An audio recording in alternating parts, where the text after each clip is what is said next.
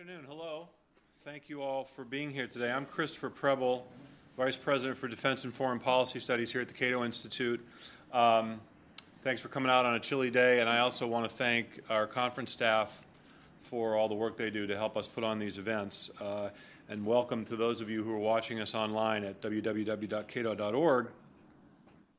Here at the Cato Institute, we're, uh, we're big believers in free trade, uh, and we're not alone. Uh, the benefits for international, from international trade have been enormous. However, because of a flaw in the global markets for natural resources like oil, consumers are forced to enrich repressive governments and armed groups overseas when paying at the pump or in stores and online. Uh, in his book, Blood Oil, now see, look at this. I brought this book, and this is the whole purpose of bringing the book so that I can show you, so you can get a good picture of this. So Brendan can get a picture, see?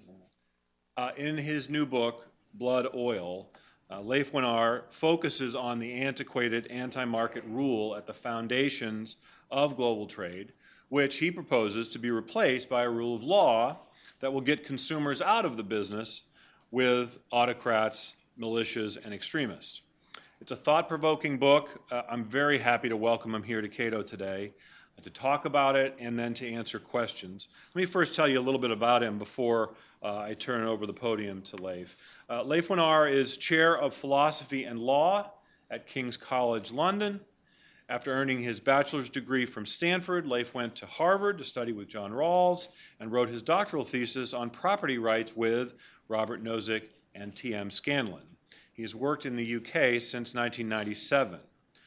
Dr. Wenar has held visiting professorships at Princeton, Stanford, and the Australian National University, and he's also a fellow of the Center for Ethics and Public Affairs at the Murphy Institute of Political Economy, and also a fellow of the Program on Justice and the World Economy at the Carnegie Council on Ethics and International Affairs. So, with that, I'll turn the podium over to Leif.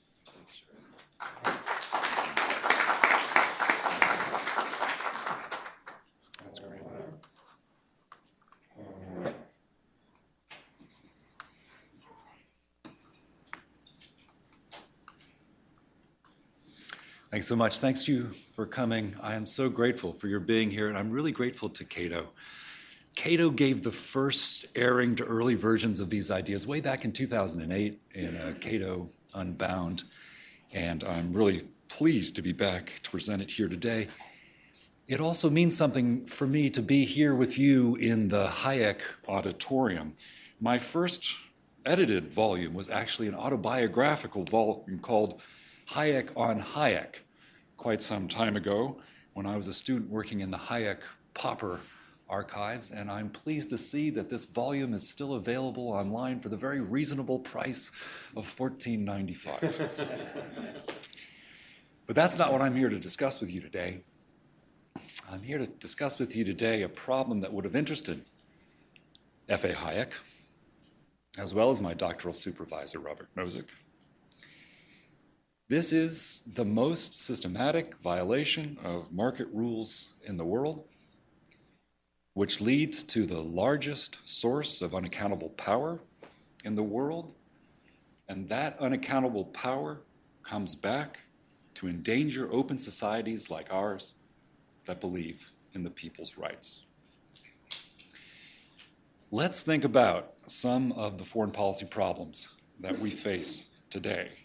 And let me offer you the thought that they have one thing in common. So today, a Cold War is heating up between Saudi Arabia and Iran as these two oil fueled theocracies inflame religious hatreds across the Middle East. In the Middle East, there are hot civil wars in Libya and in Yemen, and the hottest conflict of all is in Iraq and Syria which has turned into a Hobbesian war of oil against oil as the contending armies either sell off crude themselves or proxy for petrocrats. And the atrocities of both ISIS and Assad are creating a continuing refugee crisis into Europe. In Europe, Vladimir Putin seems determined to maintain his oil fueled dominance over his part of Ukraine while inflaming an aggressive nationalism in Russia. Oil has been behind the West's worst crises and threats for 40 years. And that raises a deep question. Where does the money come from for these men of blood? Well, ultimately, of course, it comes from us, from us consumers. When we buy gasoline at the pump and when we pay in the stores for anything that's made with or transported by gasoline, which is almost everything. We've been in business with the men of blood for a long time. The West's worst crises and threats have been coming from oil states for 40 years. So, going way back to the Soviet Union in the 70s, it was oil money that paid for the Soviets' surge ahead of us in the nuclear arms race. Oil paid for Saddam's invasion of Kuwait in 1990, paid for Bashir's genocide in Darfur, it's paid for Iran's support of terrorist groups like Hezbollah, and oil money has paid for the Saudis' spread of an extreme version of Islam, not only in its own country, but worldwide, which we now see mutating into a homegrown terrorist threat in the Middle East, in Asia, in Europe, and maybe even here. For a long time, we've been sending our money to aggressive and repressive men overseas, and they've been causing a lot of trouble with our money. Which raises a deep question Why are we in business with those men overseas? Why are we sending them our money in exchange for the oil of their countries? Well, it might seem perfectly natural. They control the oil, we need the oil, so we buy it from them. But in fact, we're in business with these authoritarians and armed groups abroad because of one very old and very bad law, which violates some of our deepest beliefs and which we now need to change. This is our law that says whoever controls natural resources by force in other countries will have the right to sell the resources to us. This is our law that says might makes right. So, for example, when Libya was seized by Gaddafi in a coup, we then got the legal right to buy Libya's oil from Gaddafi. And when rebels later seized those same wells from Gaddafi, we got the legal right to buy Libya's oil from the rebels. Might makes right. Now, that's a very old law, and we all take it for granted. But when you think about it, it's just got to be wrong. If an armed gang here in Washington takes over a gas station by force, bystanders don't thereby get the legal right to buy the gas from the gang. That rule would cause chaos. But when Saddam's Ba'ath Party took over Iraq in a coup, we got the legal right to buy Iraq's oil from them. And recently, when ISIS and the Kurds took over Iraq's oil wells, the world started buying Iraq's oil from them. Every country's rule for the natural resources of other countries is Whoever can control it by force can sell it to us. Every country's rule is might makes right. Now, that rule obviously violates basic principles of the market. In a real market, violence violates property but according to our law today, violence creates property rights. And not surprisingly, that law, which violates basic market norms, ends up inciting repression and chaos in other countries. When we say that the most coercive men abroad can sell us resources, then it's not surprising that the most coercive will rise to the top. When we say that whoever can control resource rich territory by force will get large legal revenues, that incites armed groups to fight for the oil, as we see in Libya and in Iraq, and it also empowers authoritarians with the oil money that they can then use to buy the loyalty and the arms to stay in power. Might makes right incentivizes authoritarianism and conflict abroad. And that is what makes oil the largest source of unaccountable power in the world today. Basically, a lot of money will go today to whoever can control some holes in the ground. And they can use that money for their own purposes and ignore the good of the people who have to watch while their natural wealth is sold off beyond their control. The power of oil is almost entirely unaccountable. Our main tools for trying to check the oil power of authoritarians and armed groups are sanctions and military actions. But as we've seen in Iraq and Libya and now with ISIS, sanctions and military actions are clumsy tools. They are expensive. They have a lot of unintended consequences. Looking forward, the unaccountable power of oil may become an even greater concern.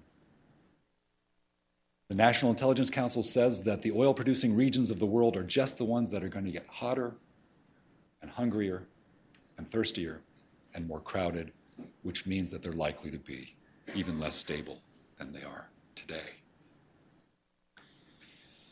All of which means we're in a bad place. A heavily entrenched anti market rule is inciting conflict and extremism and authoritarianism abroad in ways that seriously threaten our interests. The West's biggest crises and threats for 40 years have been driven by this rule from the Soviet Union through the Middle East to Africa. And unless something can be done about that rule, those threats and crises may well escalate in the future.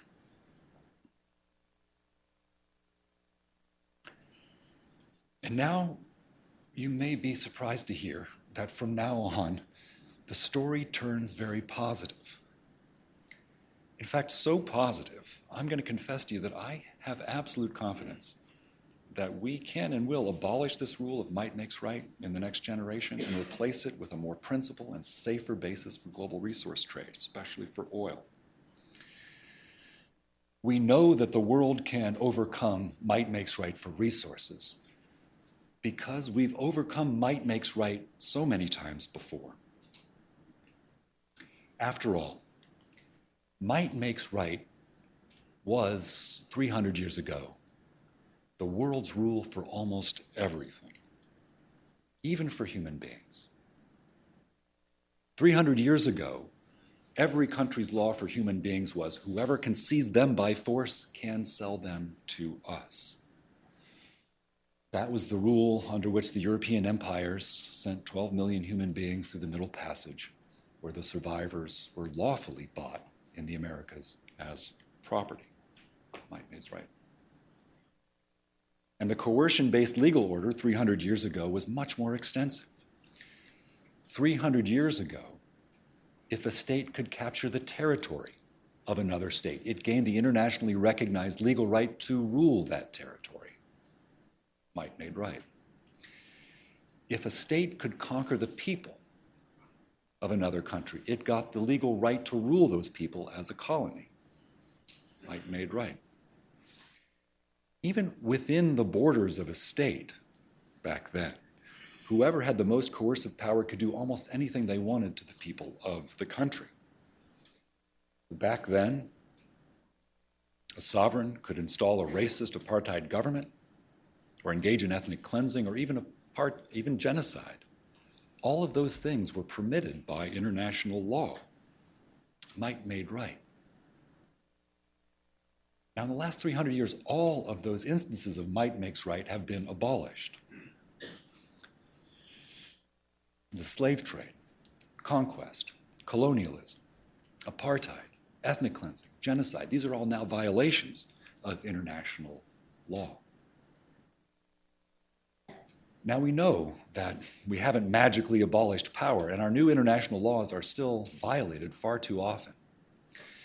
But the great moral advances that humanity has made in the past three centuries have all come from turning what were respectable exercises of violence, like the slave trade, colonial rule, and apartheid, into widely reviled crimes.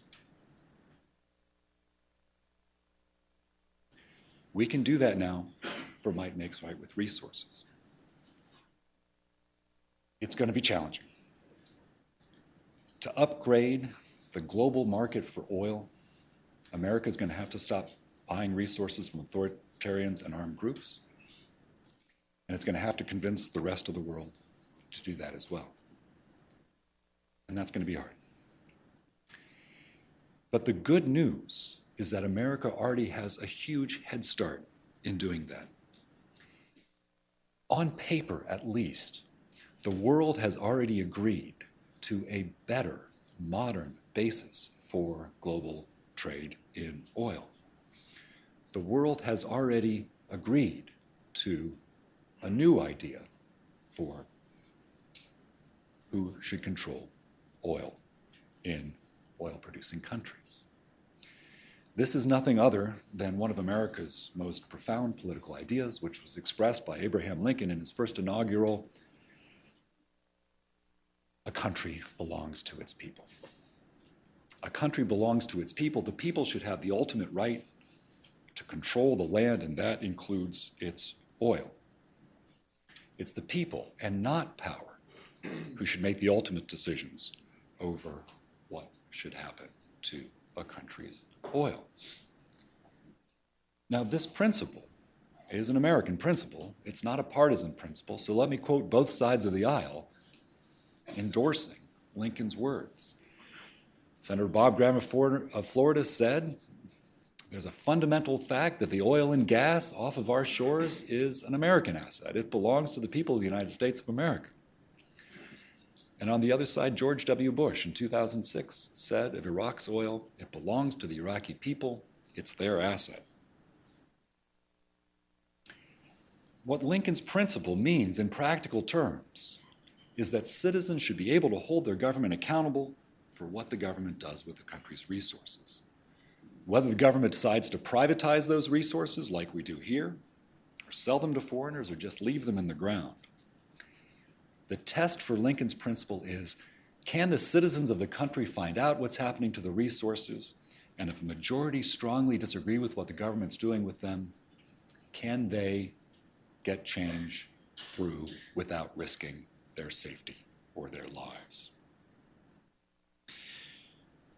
Now, this principle, which says that a country belongs to its people, is widely believed. And that's fortunate because this principle is the only realistic replacement for might makes right for resources. Again, sanctions and military actions are clumsy tools for checking the oil power of authoritarians and armed groups. The only consistent accountability over resources has to come from the people of the country who are living right there on the ground. This principle is widely believed not only George W. Bush has said the people own the oil, the presidents of Mexico and Brazil, and Ghana, even Ayatollah Khamenei says the oil belongs to the people.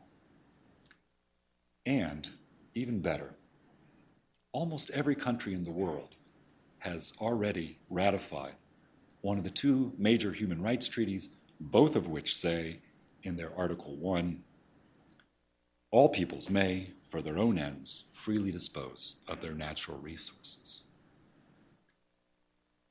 The US, China, India, Brazil, South Africa, 98% of the world's population lives in a country that has already officially endorsed these words. So the world today already talks the talk, but even America has not taken the steps to make Lincoln's principle into real law. When a country's resources are sold off beyond any accountability to its citizens, then by this principle, those resources are literally stolen from the people. When America makes this principle into real law, Americans will no longer have the legal right to buy that oil and will no longer be in legal business with the coercive actors abroad just because they control oil by force. Well, how can we make that practical?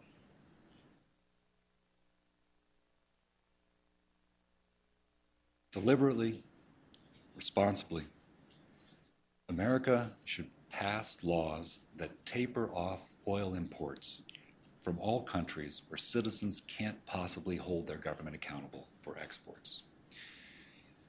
America only needs to change its own laws enforced on its own people and its own soil. Our soldiers can stay home. America will declare that who rules in Saudi Arabia is none of our business. But right now, the present Saudi regime qualifies for none of our business. And America will then have to convince all countries to stop importing from any country where citizens lack the bare bones civil liberties and political rights to hold their leaders accountable for resource exports. So here you can think, for example, of the not free countries on the Freedom House scale, or also the countries at the bottom of Ian's Human Freedom Index. So that's mostly Persian Gulf countries, Russia, Central Asian exporters, big African exporters as well.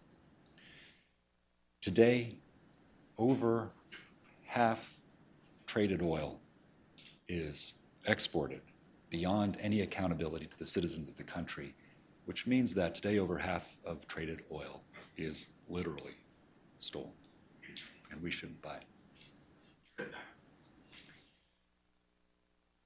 Now, for countries where there is accountability over oil, our new laws will say that the people there can do what they like with their resources. Privatize them, sell them to foreigners, leave them in the ground. Our laws will respect any decisions that foreigners make their, about their own resources so long as it's not the government selling off their assets without the people's consent. America can lead the world through this transition as it's already started to do.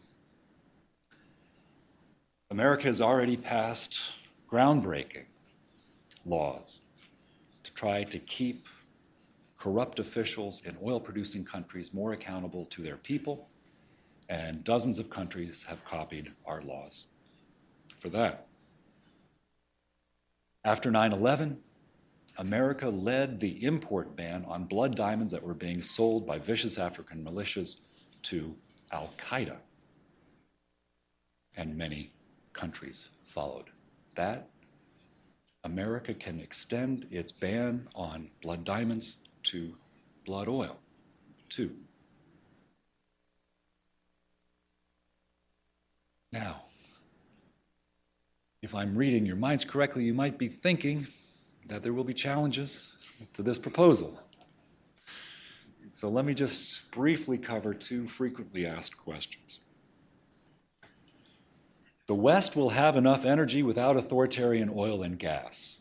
Nick Butler, who you might know as the energy columnist from the FT, used to be a BP executive, has said that the US transition away from authoritarian oil could be almost instant and nearly costless, while a European transition would be slower and more costly as Europe installs more infrastructure for gas, but it would still be feasible in cost and time.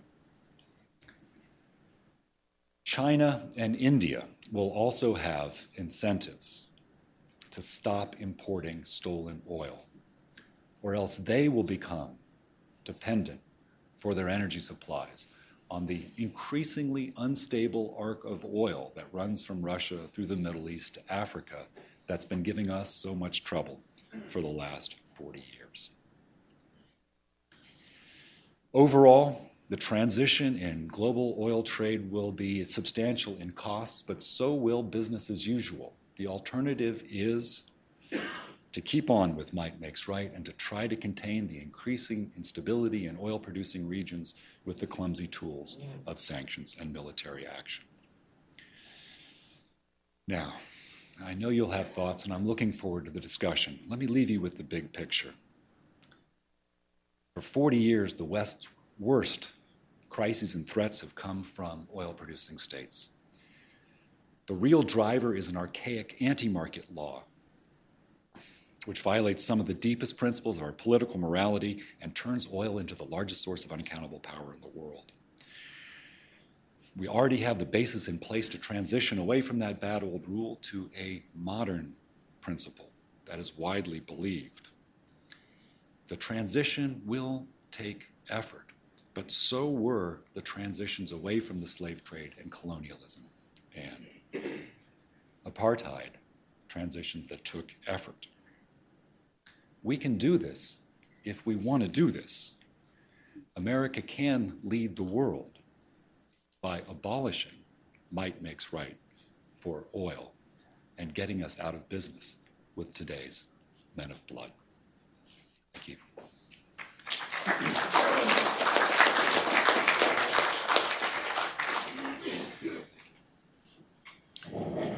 Thank you, Leif. Um, it's now my pleasure to introduce our two distinguished commentators. Uh, I'm going to introduce them in the order that they'll speak. Uh, first up will be Bruce Jentleson. Bruce currently holds the Henry A. Kissinger Chair in Foreign Policy and International Relations at the Library of Congress's John W. Kluge Center. He is also a professor of public policy and political science at Duke University, where he previously served as director of the Terry Sanford Institute of Public Policy, now the Sanford School of Public Policy. In addition to being a leading scholar of American foreign policy, Bruce has also served in a number of U.S. policy and political positions, including as senior advisor to the U.S. State Department's Policy Planning Director from 2009 to 2011, as a member of President Obama's uh, 2012 campaign, a member of the National Security Advisory Steering Committee. He was also senior foreign policy advisor to Vice President Al Gore in his 2001 presidential campaign. Uh, holds a PhD from Cornell University, and he was a recipient of the American Political Science Association's Harold D. Lasswell Award for his doctoral dissertation. Our second commentator today is my friend and colleague Ian Vasquez, the director of Cato's Center for Global Liberty and Prosperity. Ian is the co author of the Human Freedom Index, editor of Global Fortune, The Stumble and Rise of World Capitalism, and co editor of Perpetuating Poverty the World Bank, the IMF, and the developing world. His articles have appeared in new, newspapers throughout the United States and Latin America. He's a columnist of El Comercio in Peru. He's also a frequent guest on radio and television discussing foreign policy and development issues, and he's testified numerous times before Congress on economic development issues. Ian holds degrees from Northwestern University and Johns Hopkins School of Advanced International Studies. So, with that, uh, Bruce, take it away.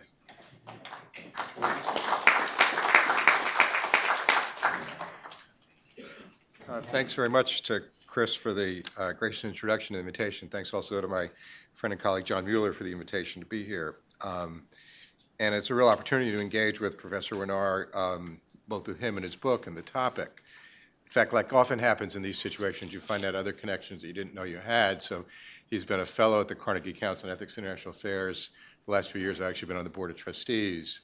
A very interesting organization, one of the many organizations founded by Andrew Carnegie, uh, you know, who some of you probably have read his biography, but generally know about him, was this very, you know, unusual combination of a successful, some would say ruthless businessman, and what might be seen as a naive idealist about peace. Around the beginning of World War I, he was kind of running around the world trying to convince people to stop the war. In fact, he asked Teddy Roosevelt to help him at which point Teddy Roosevelt said, I actually think maybe it's not such a bad thing that this thing happens.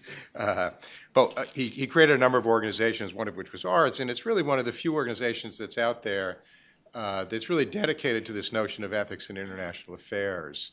uh, that's very much a part of this study, uh, as well as a lot of other issues. So I thought I'd make some general comments about the book and maybe then some ideas that, that come out of my, my reading of it. I, I think um, uh, Leif was too modest to share a lot of the recognitions that come with the book. It's sort of a publisher's dream to have the people you have endorsing it, those who have the book, can see this on the inside and the outside, uh, and including Angus Deaton, who you know is a recent winner of the Nobel Prize in Economics. So great timing to have the book out and have him on there uh, with this extra publicity. But I think it speaks to the kinds of people that see this book as an important contribution uh, philosophers, economists, a number of other people, and they fall at a lot of points on the political spectrum.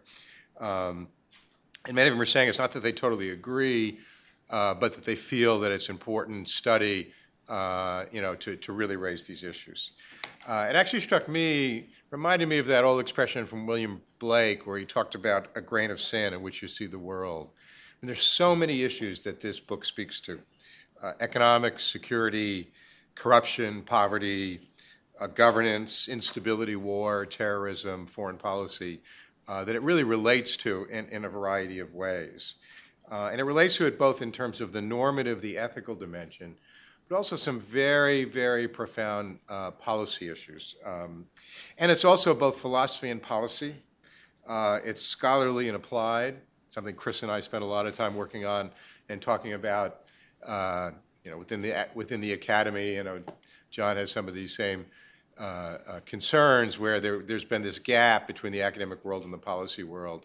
And it's not so much that people in academia always have bright ideas for policy, uh, but there's always a benefit to synergies and cross fertilizations. And moreover, you know, as a professor, I think it really would enhance our role as institutions in society at every level, where it's the local level working on issues at a local level all the way up to the global level. And I think this book really does a nice combination of being deeply philosophical but also including the policy, the recommendations very much applied to policy.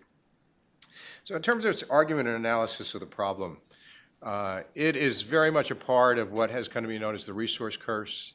In fact, we had an email correspondence about this, about some colleagues, his and mine, Paul Collier, Bob Conrad, and my colleague at Duke, who work on the economic aspect. And in the response, they said that this was very much about the political governance aspect of the resource curse. And I think that's exactly right you know, from the perspective of American foreign policy, the kinds of issues that he deals with, if you think about not only the number of conflicts, but I think the problem has been the coming together both of security motivations and economic motivations. So in the Cold War, many of these relationships we had, not only with oil producing states, but indeed many other producers of natural resources, uh, you know, Latin America, uh, bananas and, and, and, and various kinds of fruits, copper in Chile, uh, you know, all sorts of things coming out of Zaire, was this notion as, um, and it's attributed to various people in history. Some say Franklin Roosevelt was the first to say it.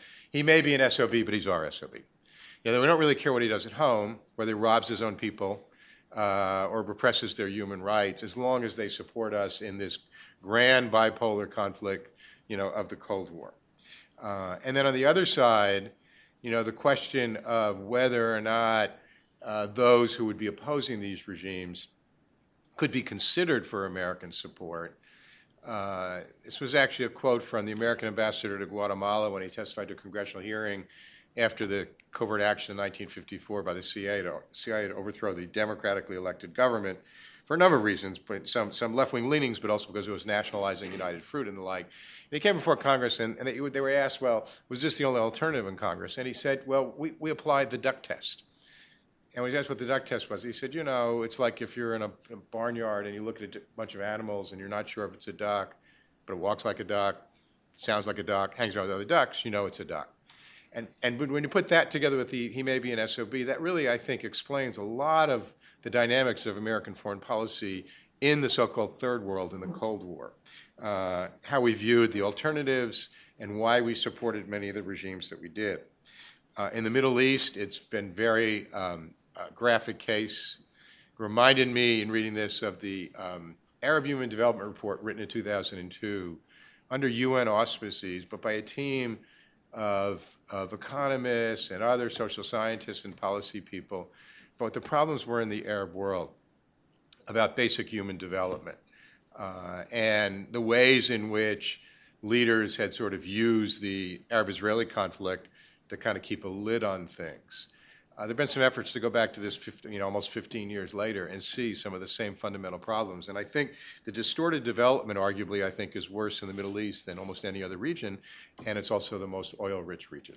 Uh, as we think about the 21st century and how we separate these, much of our debate today uh, about, you know, in the context now not of a Soviet threat, uh, but of concerns about terrorism, is do we do? He may be an SOB, but he's our SOB.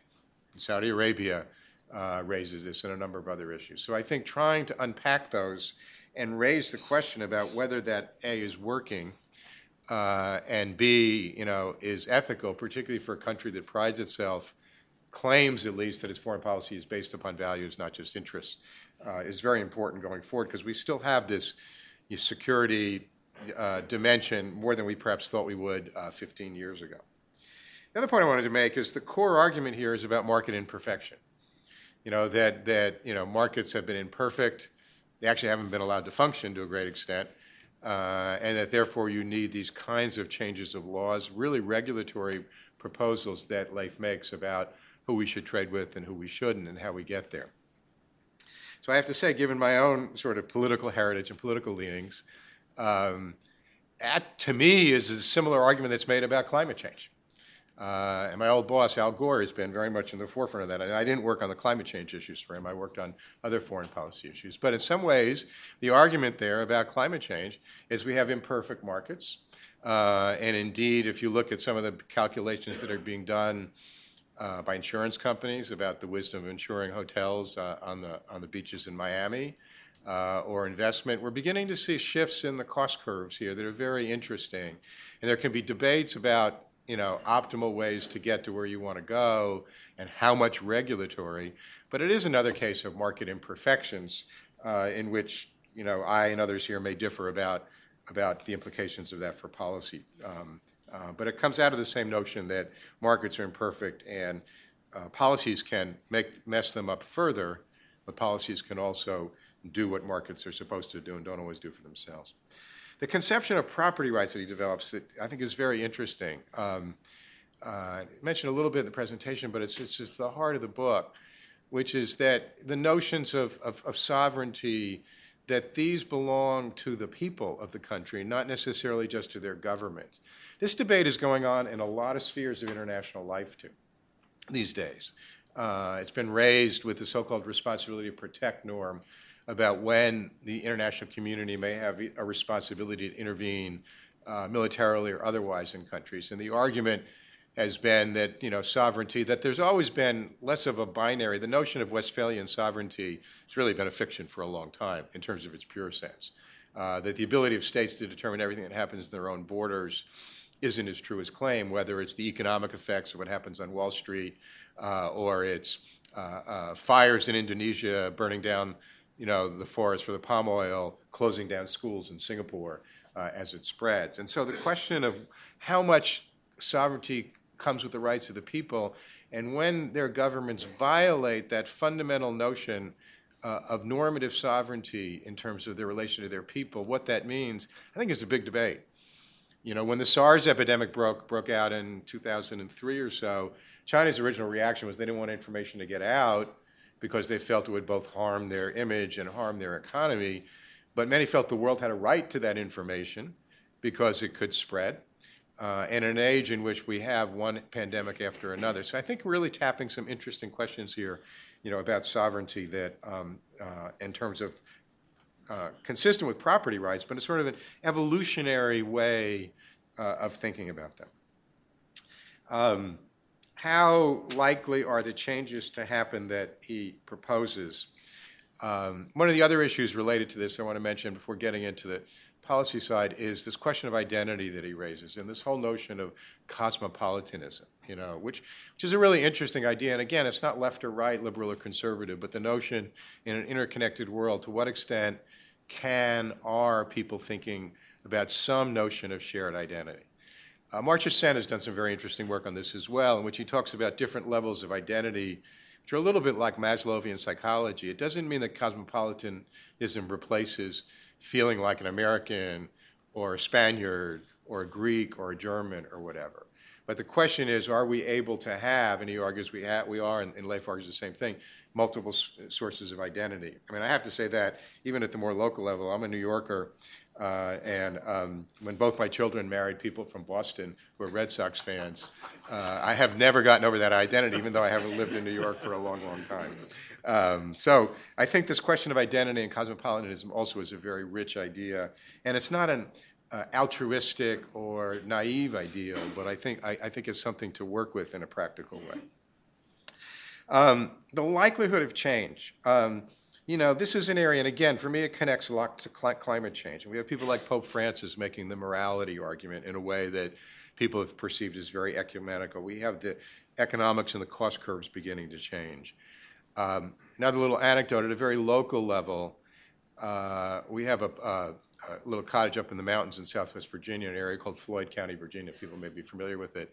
And it's an area in which a whole lot of people coming out of the 70s, the hippie culture settled uh, a lot of artists there, musicians. And there's a very conservative element there as well that have been there forever. Uh, and it's a county that prides itself on all of the water flows out of Floyd County. Very pure. You don't need Brita or anything for your water there. So last year, there was a pipeline coming through, a transmission pipeline, natural gas working its way to, to, to one of the coasts. And you got a coalition of the left and the right that came together to block this pipeline from coming through Floyd County. Why? Because they had this common set, common interest in the sense of, of, of, the environment. So when you see things like that at the local level, as well as some of the things we see at the global level, you know, I think there's a lot of possibilities here. I'd make a couple suggestions in closing. I say keep developing the policy strategies. Some of these are pretty far-reaching proposals. I mean, to, to sort of ban trade the way we're talking about is take it, sort of sanctions on steroids and it has a logic to it on a normative basis. But I think with the allies that work in this area, if you go to their clean energy, clean trade website, uh, you can see there's a number of other organizations. Paul Collier at Oxford has the Extractive Industries Initiative that are working in this area. I think that, uh, and there's some creative strategies in here like the baby boycott and the toycott and you know, some of this happened with tropical lumber where it was at the consumer level, not just at the producer level. But I think it needs a bit of work on the website and elsewhere to come up with some steps to get to where you want to go. I think some of the proposals are useful for debate, but, and I'm not a pure incrementalist in the sense of incrementalism uh, as an ends, but I think as a means to the ends of where you want to go. In that sense, you know, there's some comparative case strategizing. Um, when we first, Chris teaches at the UC California, University of California Washington Center, I was involved in creating that back in 1990, and we first created it. One of our faculty who came was a guy from the med school who did a lot of work on, on, on gun control and violence. Uh, as he said, he sewed up one too many people in the emergency room. And one of the first things he did was convene what we would call a comparative case study conference with people who'd worked on tobacco and seatbelts. And you know, what were the lessons across cases of sort of in this case public interest strategizing that they could then apply to this area? might be interesting to do that with your area and see, you know, obviously some things work in some cases and some not. Uh, but I think it would be an interesting way of developing them further. Um, one other point I think is I, I, feel like it's a little too Western centric in both its philosophy and its politics.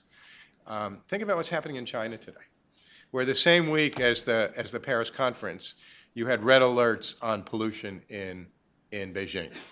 Uh, and what's happening there is, I think, a recalculation of interests in the sense that the public health costs are going up, and they may be greater now than are the costs of trying to be a little bit more oriented towards clean energy and clean trade in their foreign policies, including the way that they have become one of the principal consumers uh, for oil and other extractive industries. Um, and broader, and I think in not just China, but in sort of Asian philosophy, there's a communitarianism uh, that I think has some elements here that that, that um, come with cosmopolitanism. So I think that it's, while we're talking about the people of these countries, I think there can be a broad notion here. It's a little bit uh, more Western centric than I think um, would be optimal. Um, final point I think is that um, the core proposition uh, that the ultimate right of peoples to control their country's resources, as is stated in the book, um, is important but in some respects, I think it needs to be complemented by others because it's too other oriented. It's, it's somewhat altruistic. It, it pushes people in the West and elsewhere to act for others, not ourselves, and that's not necessarily a sufficiently winning strategy. Uh, not just values, what are our values as a consumer uh, or as an individual, but the ways in which this impacts us, the ways in which these problems create security problems in the United States and others. You know, without overstating it, uh, and getting over the alarmist, with all due respect to John, on these issues of terrorism. Nevertheless, it's not just terrorism. You know, it's a whole variety of wars. It's a whole variety of issues, a whole variety of other trade-offs that come within it. So I think that, you know, uh, there's a proposition here of self-interest mixed with values that can help make people see why this is important to them uh, and even in a net sense, give them a calculation of interest that can come out on the positive side. So I think it's really interesting, and I think it's on the right track, and these are really offered as friendly amendments. So.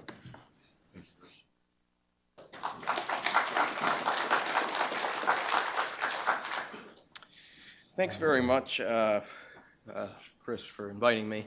I'm going to give very brief comments from mostly from a development point of view uh, rather than from a security or foreign policy perspective. And from a development point of view, I was uh, relieved and pleased that Dr. Wenar's book offers a philosophical framework that unites human rights and development. Too often, advocates of, of human rights belittle the importance of the market economy or are outright hostile to it, while proponents of economic development, be they the World Bank, the IMF, or or others ignore human rights violations or actually um, enable them in the name of growth or some other development goal.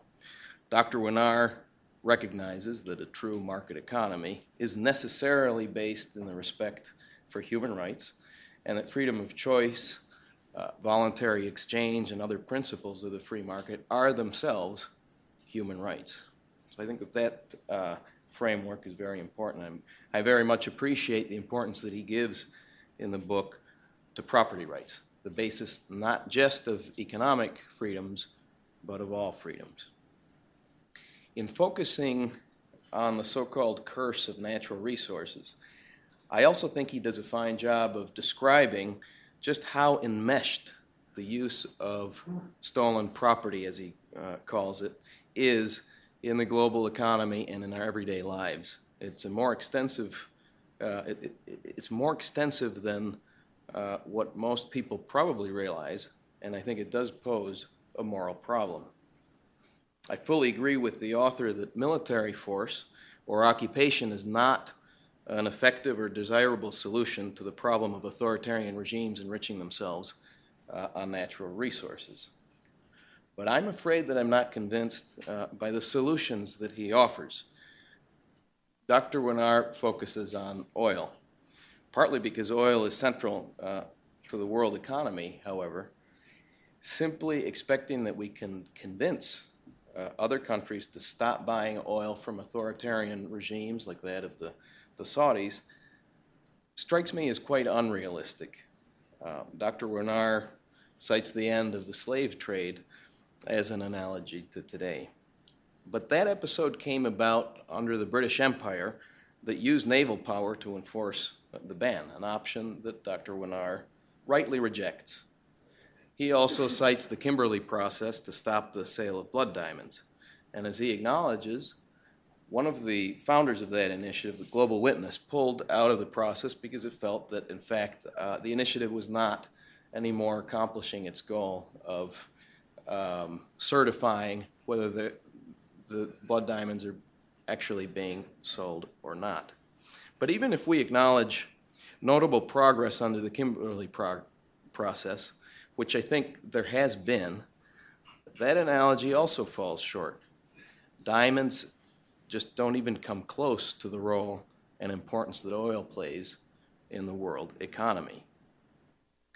It may be uh, that some countries could be convinced to go along with Dr. Wenar's proposals, but it would require them to impose tariffs on those like China that would likely not go along with the proposals. And I do think that countries like China and Russia would, are not likely to go along uh, with those uh, proposals. Certainly uh, China, which imports uh, oil. And here I think there would be a big step backwards for liberty and human rights. Trade liberalization has played a big role in the dramatic fall in global poverty in the past several decades and has been one of the key reforms that countries that previously had authoritarian regimes, from Korea to Chile, implemented on their way to civil and political freedom. China, although not a, a, free country, is vastly more free today than it was 35 years ago when its, forms, when its reforms began. And although it's too early to tell, I, I'm still bet, betting that it will follow the path that so many other countries uh, have followed uh, to greater freedom. That outcome, however, is imperiled, or it would be imperiled, if the United States or other countries began raising tariffs uh, on it. The most likely result would be a tit for tat tariff uh, escalation, not just with China, but with much of the world. It is not even clear uh, that the tariffs would be consistent with the enforcement of human rights. Not all of China, not all the oil that China imports uh, comes from authoritarian regimes. So we would surely be imposing tariffs on Chinese producers who did not profit from blood oil. And to be consistent with uh, Dr. Wenar's framework, his approach should logically be applied not just to resource rich countries, but to all countries where regimes violate basic freedoms and enrich themselves through uh, favoritism. That would imply imposing tariffs again on much of the world, undermining much of the progress on trade liberalization the world has made over the course of many decades that I do think has benefited uh, billions of people. I'm afraid that as long uh, as we live in a, a, world of nasty regimes, we will have to choose from uh, a set of imperfect solutions, weighing costs and benefits not just in economic terms, but in terms of liberty and human rights. And I don't think that Dr. Wenar's proposals push the balance in the right direction. And one of the reasons is that outside policies to affect development have a limited impact on a country's development path. I think that that's one of the conclusions of all the work that development economists have done uh, over the course of many years uh, when they look at foreign aid policies and other policies that rich countries have toward developing countries. It is the, the, the domestic set of policies and, and, institutions of a country that determine that country's uh, development uh, path. And there is really a limited set of policies that rich countries can implement to push countries in the right direction. Fortunately, we know that the resource curse doesn't actually exist. It is, as I say, the quality of institutions and policies that determine whether resources in a country become a curse or a blessing.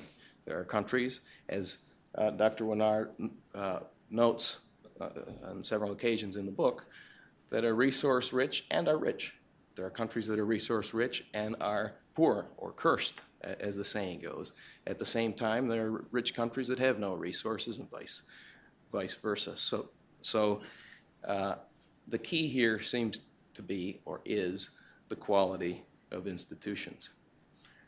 A few years ago, um, the Fraser Institute published a study quantifying that relationship. It found that when a country improves its economic freedom and its rule of law scores on a scale of 0 to 10, where, where 10 is the best score in terms of quality, when it improves its score to about 6.9 on that scale, it is able to break the resource curse. More recently, uh, Peter Kaznacheev of the Russian Academy of National Economy and Public Administration looked at a whole range of international indicators to reach similar conclusions. It's the domestic policies and institutions that matter. Chile has broken the resource curse through internal reforms that it implemented in the past several decades. Malaysia may be another example of a country that did so. Uh, Botswana is a country rich in diamonds that never suffered uh, the resource curse. We may uh, begin seeing more such cases that result not from outside policies intended toward that end, but rather as a result of other factors.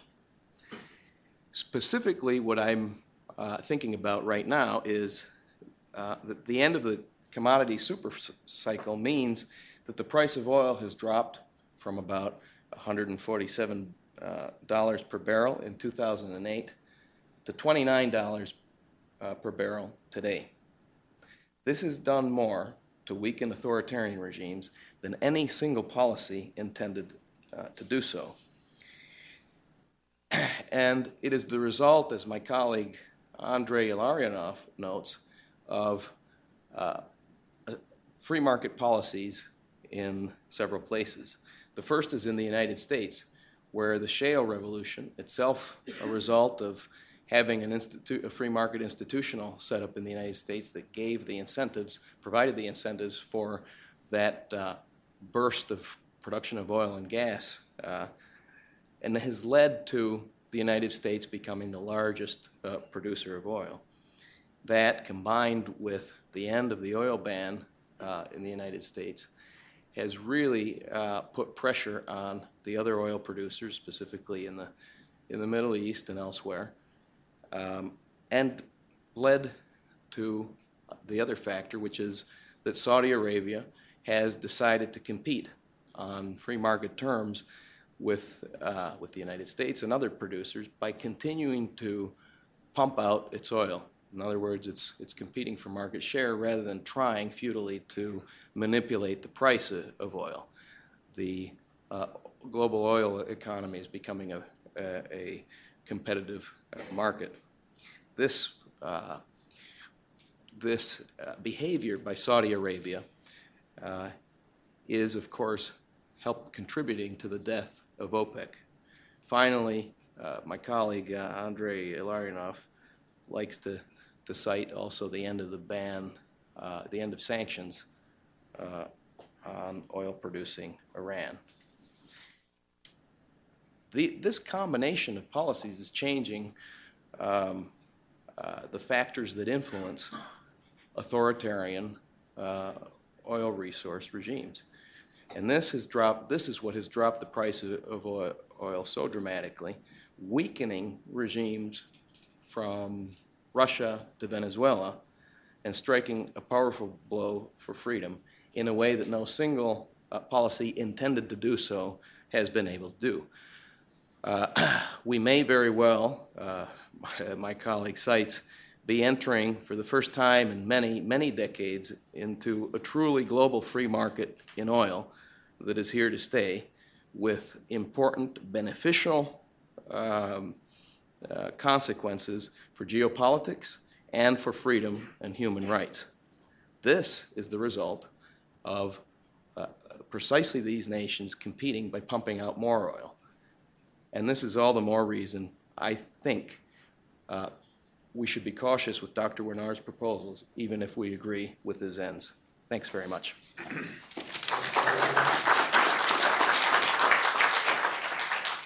Thank you, uh, Bruce and Ian. Um, I, I also want to thank, uh, Bruce mentioned our, my colleague, uh, John Mueller, our colleague, senior fellow here at Cato, and also at Ohio State University, who, who I should say reintroduced Cato to Leif because Leif was uh, contributed to a Cato Unbound uh, several years ago, and so uh, things come around. I want to give Leif an opportunity to quickly respond to a few of the things that, that Bruce and Ian said, but I, I did want to exert my uh, moderator's privilege and, and, pick up on one point. It, it, follows a little bit in terms of what uh, Ian said with respect to the role that the British Navy played in ending the slave trade in the 19th century. Um, while, on the one hand, Leif, you say this is about changing U.S. laws and no troops are necessary, and then the next step is to convince other nations to do the same.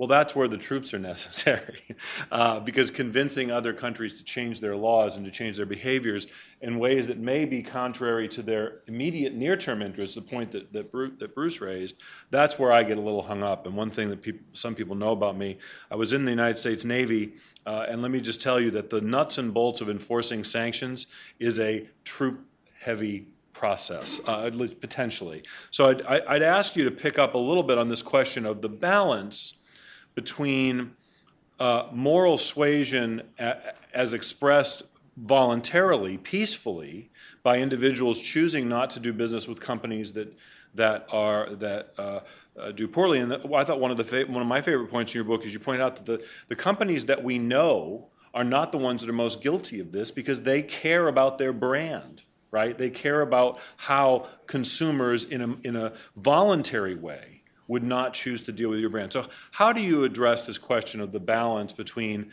uh, uh, consumers' preferences and the and the use of force, even the subtext of the use of force? Good. Thank you so much, and thank you for the luxurious attention that you've given to the book, and the remarks are so so sapient. Let me pick up on this point. Troops are not necessary for this. Our soldiers can stay home. We need to change our own laws on our own soil for our own people. The world is already convinced of the better principle. Country belongs to its people. Oil belongs to its people. Like I said, 98% of the people in the world live in a country that has signed up to one of the two main human rights covenants both of which say in Article 1 all peoples may, for their own ends, freely dispose of their natural wealth and resources. And just a note the people's right to control their resources is the only right that's stated twice in both human rights documents. The world believes that already. Even the Communist Party of China, of the People's Republic of China, is officially committed to that position that the people are sovereign over their country, including the natural resources. The world already believes that the oil belonged to the people in the first instance. And no one really can get behind might makes right. It's obviously on the wrong side of history. If we stand up for our principles, and show that we're willing to bear costs to do the right thing, that power of example will do a huge amount.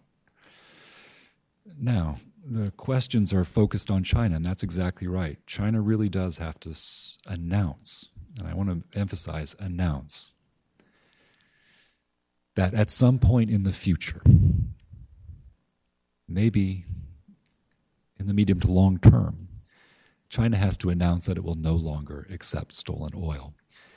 That announcement in itself may bring transformative pressures to bear in the major oil producing countries. There are reformers outside the palaces and especially inside the palaces. They're looking for a window of opportunity to bring out the constitutional changes they've been promising their peoples for years and never seem to get around to. It's true in Qatar, it's true in Saudi, it's true in the Emirates a lot of these countries, there are change agents waiting for a window. If we can peacefully stand up for our own principles and say that we're on the side of the peoples of those countries and we're not going to buy the oil until the people have basic civil rights and political liberties, that will give a window of opportunity to the people of those countries to make changes themselves.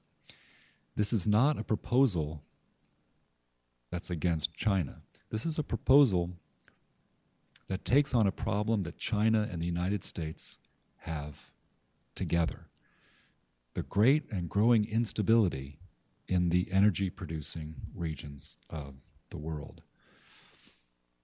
We don't need that energy anymore. If China really doesn't want to go along with this proposal, well, then they can have the instability that we've seen for the last 40 years. And they can learn the lesson that we've been learning. This is just too dangerous a proposal to continue with. So, we should work with our friends in China to make this transition together. If US, EU, China, even India can make the announcement together, then oil supplies may not need to change at all. The transformative changes in the oil producing states may come about spontaneously, and then the energy can continue to flow. It might mean it might require us to use the harder edges tools of the of the sanctions that I propose. But if all goes well, change can come about without any shots being fired. Let me just mention that might sound impossible, but how many impossible political changes have happened in your lifetime? or lifetime, Soviet Union, apartheid, African American president. How many of us ex- expected those things before they happen? Stand up for our principles. Change really can come. The world is already convinced that we need a better rule for trading oil. Okay. Um, well, we do have time for questions uh, by my, well, about 20 minutes. So, a couple rules here at the Cato Institute. You've probably heard them before. Uh, first thing is to wait for the microphone. That's for the benefit of your fellow people in the audience, but also those watching online. So do wait for the microphone. Identify yourself and your affiliation if you have one. And lastly, uh, the Jeopardy rule applies here at the Cato Institute. That means that you should phrase your question in the form of a question. Uh, no speeches, please. So uh, uh, here on the uh, end, right there, James, and yeah, and then I'll get behind. Yes, sir. Hi, Jim Loewen, sociologist. Um, I've got a kind of a specific and a general question, I guess. Um, if we look at Iran, it seems to me that Iran is as democratic now, with all of its faults, as it has been since, since its creation, uh, with the possible exception of the Mossadegh era. But of course, as you implied, it was the CIA and the United States that uh, ended that. Um, so I'm wondering how Iran would uh, fit, it seems like it would have to be one of the most favored nations under your um, under your thinking. And my general question is, oil seems to be almost as fungible as money, and so if we say we don't want any Saudi uh, oil until they democratize. Um, won't that, you know, then, then obviously the oil we do like, let's say Venezuela because it's more democratic, uh, will come in and the Saudi oil won't come in here, but won't it go elsewhere, maybe at a very slightly higher price, because, I mean, lower price, excuse me, because the Venezuelan is better oil because it's more democratic, but won't it still go elsewhere and, and do its harm within the country of Saudi Arabia? Thank you. The giant bathtub problem. Yes, yes. Thanks very much. You're absolutely right about Iran and its history. Let me make a little clearer what the test should be about whether the people can hold their government to account for oil exports. The test is can the people find out what's happening to their oil? Can they talk about that with each other without fearing for their safety or their lives? Can they protest it peacefully without fearing their safety or their lives? And if a majority strongly opposes what the government is doing, will the government's policies change in a reasonable time? Basic tests for whether the people have the ultimate control over the resources of their country. Let me take that challenge because that's a good one. Imagine that 100 million Americans today strongly opposed or strongly favored fracking Ask your friends who are in the fracking debate what they could do with 100 million Americans who are willing to call a general strike until policy on fracking were changed. I do believe the American people do have control over our natural resources, at least in that sense. We can find out what's happening to our resources. We can talk about it. We can protest it. And if a majority strongly wants some resource policy to change, it'll change. I don't believe that that's true in Iran. I don't believe that's true. There is democracy in Iran, but at the very top, there is a supreme leader who selects candidates and so on. I would be thrilled if we could become friends with Iran again, as we were in 1952 when America was the most popular foreign country in Iran. There are natural political allies. But as things are right now, that regime qualifies for none of our business because the people there can't possibly be consenting for their oil to be sold off.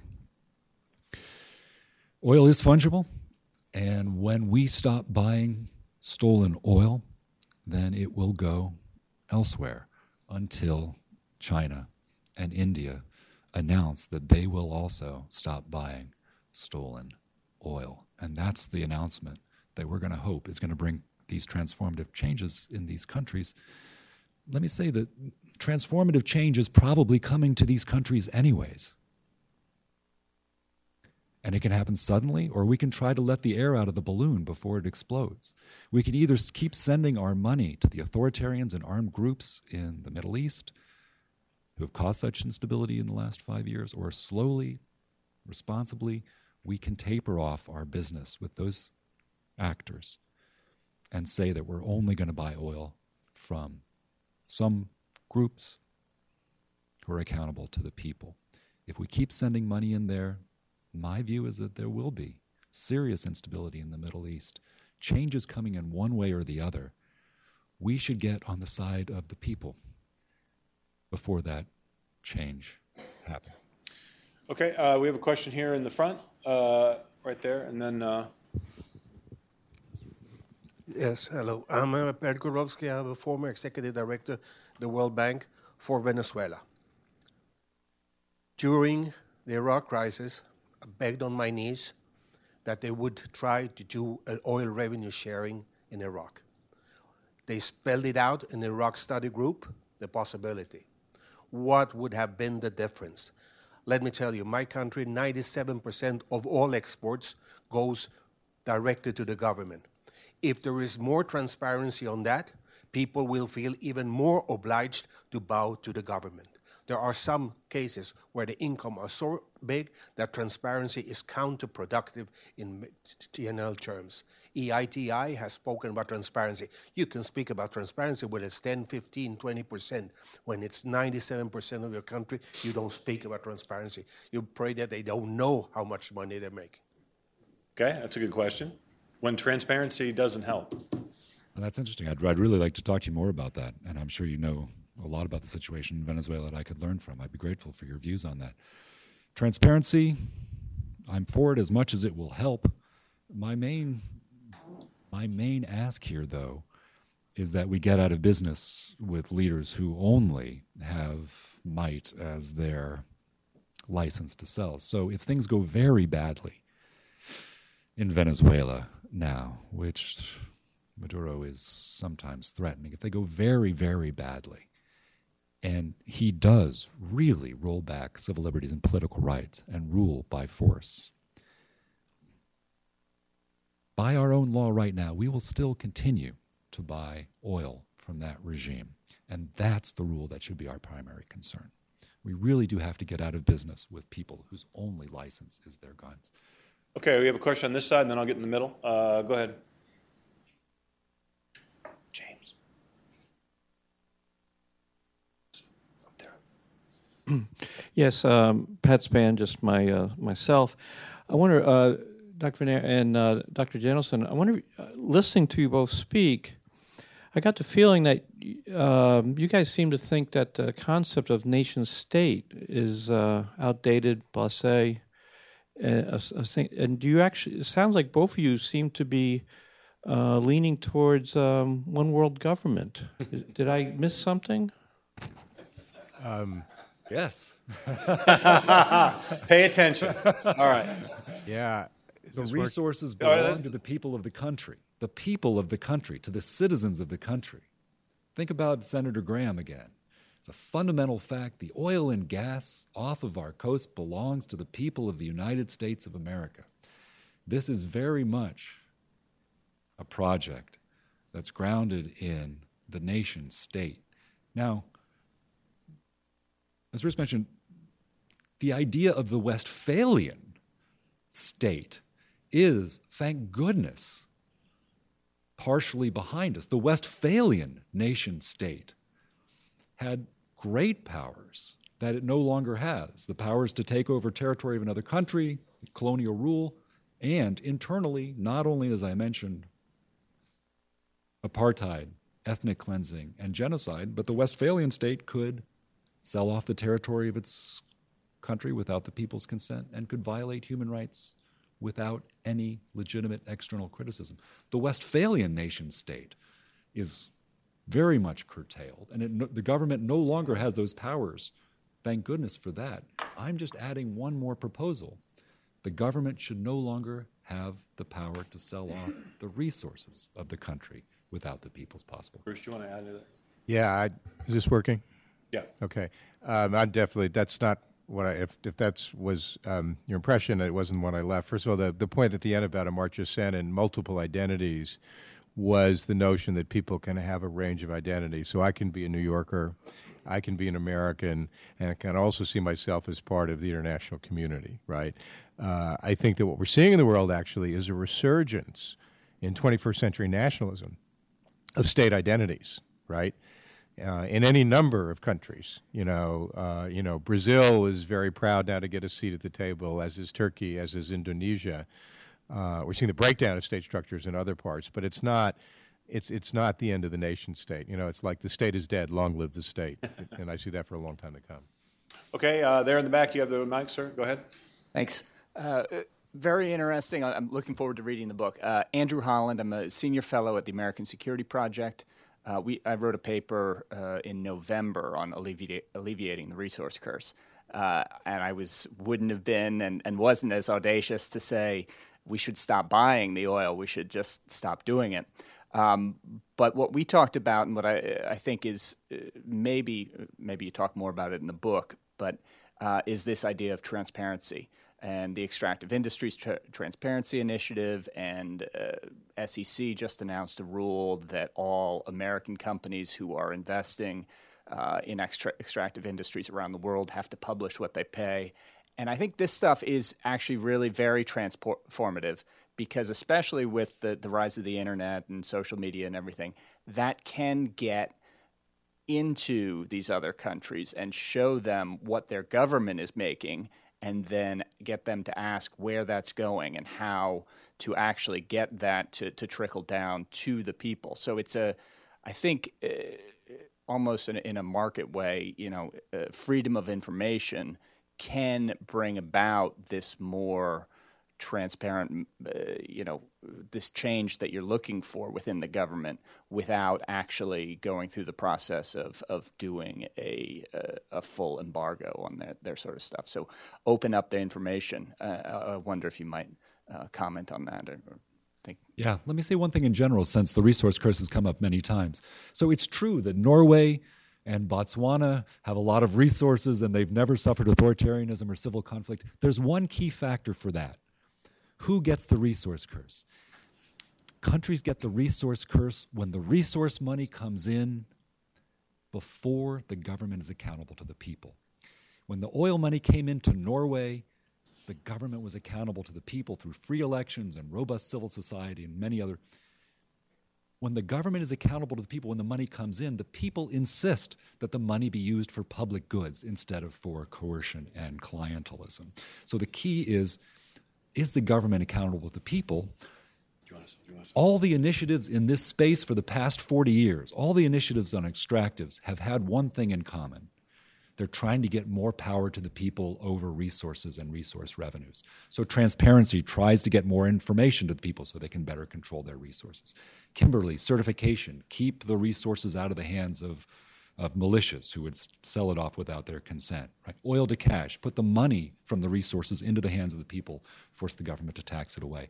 All these initiatives are trying to get more power to the people over their resources. There's a disagreement about how much transparency can help. Let me just say one thing transparency, if it's where it's important, is necessary but not sufficient. As in real cases of transparency, transparency is most useful where there's a focused light source. So, transparency is most useful in countries where there's a lot of bright people who are paying a lot of attention to natural resource issues. Know what to do with the data. It'll be more useful in Ghana and it'll be less useful in Guinea. Transparency can help. We should definitely further transparency where it's helpful. We should further all these initiatives to give more power to the people. None of them is going to be sufficient for the worst resource cursed countries. And for those countries, we do need to take the more audacious steps.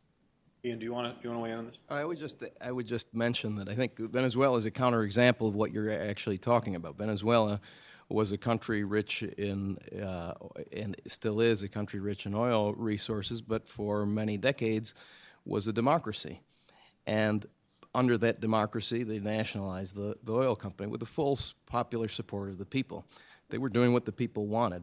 And uh, as they moved away from policies of economic freedom, with the support of the population, they tended towards and have become an authoritarian regime. So it's not just accountability to the, to the government. The people may make terrible choices that concentrate power. It's the concentration of power. And that is the story of, uh, of Venezuela. It's true that it had weaker institutions to begin with uh, when oil came on than, say, Norway. So to me, the inst- it's the institutions that matter, institutions that diffuse power. It's not just accountability. The people may uh, vote for the concentration of power, and that can happen under a democracy, as did happen uh, with uh, Venezuela. Okay, uh, I had a question here on the corner. Uh, we have about five minutes left, so make it a good one. Hi, my name is Gila Ansari. I'm an attorney and also a foreign policy expert. I was also born in Iran and very familiar with the Iranian uh, evolution or devolution, I should call it. Uh, the for U.S. foreign policy, particularly British foreign policy, was instrumental in bringing fundamentalist Islam back into Iran and the region. So I know for a fact that it is our foreign policy intention to create these fringe groups that you seem to be alluding that kind of create themselves, bring themselves to power organically, which is completely contrary to the truth. We actually install these regimes to be in power and then we pretend that we're forced to buy oil from them. And it's not just oil, you know, war profiteering is absolutely the game today. And it is concentration of power that is the problem. So, uh, how do you really address all of those issues when intelligence is used covertly, not just militarily, to bring these fringe groups to power? Bruce, you want to take that one? You could, Sure. I, I mean, I, I guess I don't agree. You know, there's a lot of flaws in American foreign policy, some of which we've talked about, some of which I've written about. But the sort of the conspiratorial argument that the secret agenda of the U.S. and others in the world is to create regimes that are really contrary to their own interests, um, I don't, I don't see it. uh, let, let's just. I'll point you to several books by various academicians and historians. One is uh, Secret Affairs by Mark Curtis. You should read that. There's also a book called Devil's Game by Robert Dreyfuss, who specifically they go through the history of foreign policy, British foreign policy, and document what I just stated. Please do not call people conspiracy theorists because that's just a CIA label and, and it's All right. it's All right, easy we to get away for- with it. We have time for one more question. Okay, now now I'm going to get in trouble with my colleagues because I have two to choose on choose from, and uh, the microphone is closer to Andre. Now, Andre, make this a good one because Emma is going to be mad at me for not calling on her. So, make it a good one and quick. I'll try my best. Quick. Andrei Illarionov of Cato Institute. Uh, Leif, I have uh, yeah, some kind of. I, I found your two most important statements rather problematic, and I will just uh, raise these questions for you. What kind of arguments you can make? First, uh, that uh, you're saying that oil is a source of whatever might, uh, violence, uh, aggression, and so on. What was before oil appeared in the world? and in the places where there is no oil. Mr. Hitler launched the Second World War not because he had oil. Mr. Milosevic launched Yugoslavian war because he had no uh, oil, not because he had oil. Norway has oil, but it did not start any war. Actually, Vikings before were much aggressive, but looks like with arrival of oil, Norwegians became much more peaceful. Okay, I can continue. Okay, so I think we get the point, yes. Seems to me that just you put a lot of attention to one physical object that does not have all these qualifications that you. All right, thank you. Go. That- it's that's one, good. and Ah, the ah, second one. No, no, no. Second is equally important because you are saying oil belongs Out to of the people. You won't even have any time to answer the question. Okay, okay, all belongs to the people. I think this statement would be very much like by U- Hugo Chavez or Mr. Putin, who would interpret it as a justification for state ownership for oil. Instead of giving private ownership Good. To Okay. oil and other natural resources. So Andre and I have been, been debating about this for seven years, and I'm so glad to see that he's coming around to my position finally. this is not a proposal for nationalization of oil. The oil is the birthright of the people, but the people can then decide that it should pass into private hands as it does right here. We privatize our natural resources under laws passed by accountable legislators, and that's absolutely fine. It works for us, might work for other people too. Oil is special. It is the largest source of uncountable power in the world. It's not the only source of power in the world, of course, there's lots of other sources. Unlike the rest of the developing world, oil states today are no richer, no freer, and no more peaceful than they were in 1980. They don't develop as much, they don't democratize as much, and they're twice as likely to have civil wars. And oil fueled leaders with revolutionary ideologies like Saddam and Gaddafi are three times more likely to start military actions in other countries. Oil causes all this trouble because the money comes out of holes in the ground. Whoever can keep control of holes in the ground gets a large revenue stream with which they can coerce the people, buy loyalty, and start problems ab- abroad. That's the real problem of oil, and that's the problem that we should solve by living up to our own principle that the resources belong to the people. Okay, thank you all very much. I do want to uh, thank again uh, all the participants. Please join me in thanking them. I should again thank my colleague John Mueller for uh, for for reintroducing Leif to us. Uh,